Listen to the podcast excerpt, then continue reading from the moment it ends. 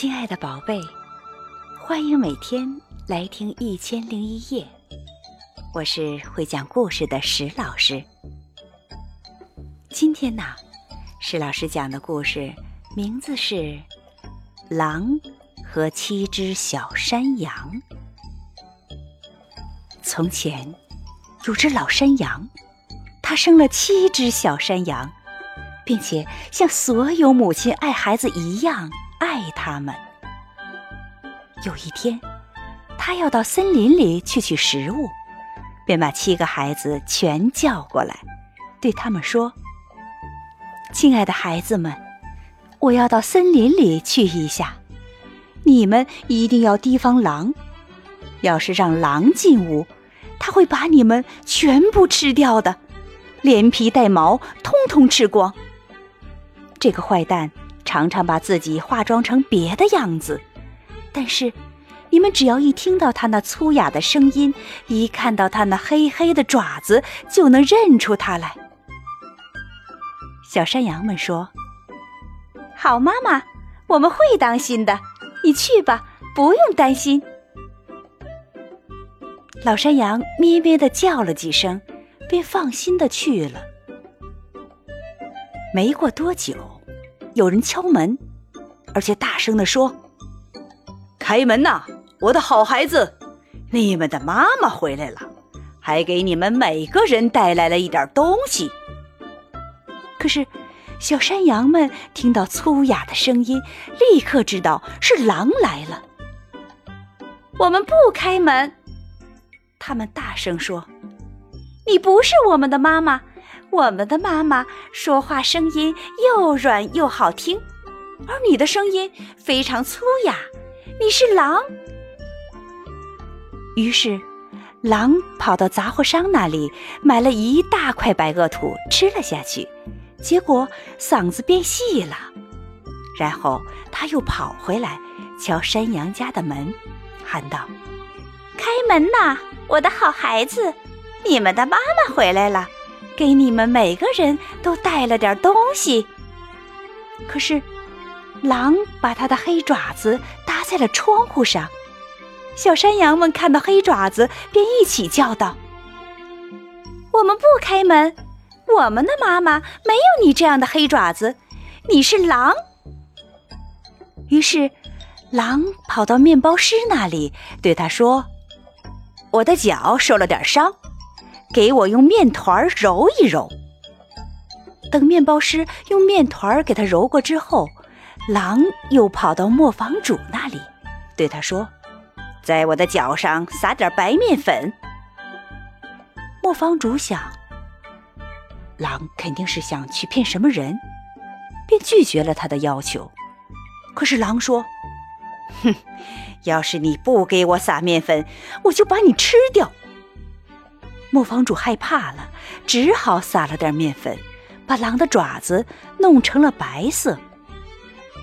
这个坏蛋第三次跑到山羊家，一面敲门一面说：“开门呐，孩子们，你们的好妈妈回来了，还从森林里给你们每个人带回了一些东西。”小山羊们叫道：“你先把脚给我们看看。”好让我们知道你是不是我们的妈妈。狼把爪子伸进了窗户，小山羊们看到爪子是白的，便相信他说的是真话，打开了屋门。然而进来的是狼，小山羊们吓坏了，一个个都想躲起来。第一只小山羊逃到了桌子底下，第二只钻进了被子。第三只躲进了炉子里，第四只跑进了厨房，第五只藏在柜子里，第六只挤在洗脸盆下，第七只爬进了钟盒里。狼把它们一个一个都找了出来，毫不客气地把它们全都吞进了肚子。只有躲在钟盒里的那只最小的山羊。没有被狼发现。狼吃饱了之后，心满意足地离开了山羊家，来到绿草地上的一棵大树下，躺下身子，开始呼呼大睡起来。没过多久，老山羊从森林里回来了。啊，他都看到了些什么呀？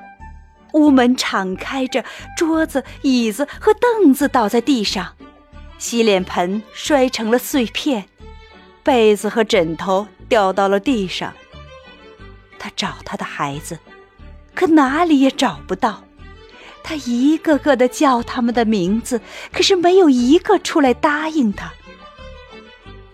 最后，当他叫到最小的山羊的名字的时候，一个细细的声音喊叫道：“好妈妈，我在钟盒里。”老山羊把它抱了出来，他告诉妈妈，狼来过了，并且把哥哥姐姐们都吃掉了。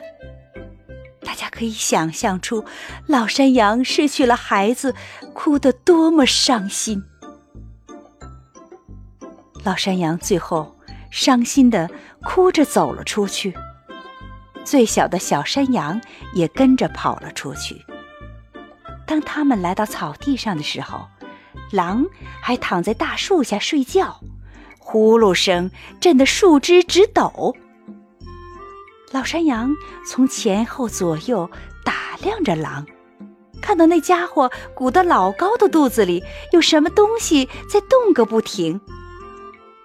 天哪，他说：“我的那些被他吞进肚子里当晚餐的可怜的孩子，难道他们还活着吗？”最小的山羊跑回家，拿回了剪刀和针线。老山羊剪开那恶魔的肚子，刚剪了第一刀，一只小羊就把头探了出来。他继续剪下去，六只小山羊一个个都跳了出来，而且他们都活着，没有受伤，因为那贪婪的坏蛋是把他们整个吞下去的。啊，这是多么令人开心的事儿啊！他们拥抱自己的妈妈，开心的又蹦又跳。可是羊妈妈说：“孩子们，你们去找些大石头来，我们趁着坏蛋还没有醒过来，把石头装到他的肚子里去。”七只小山羊飞快地搬来很多石头，拼命地往狼肚子里塞，然后。山羊妈妈又飞快地把狼肚皮缝好，结果呀，狼一点儿也没有发觉，它根本都没有动弹。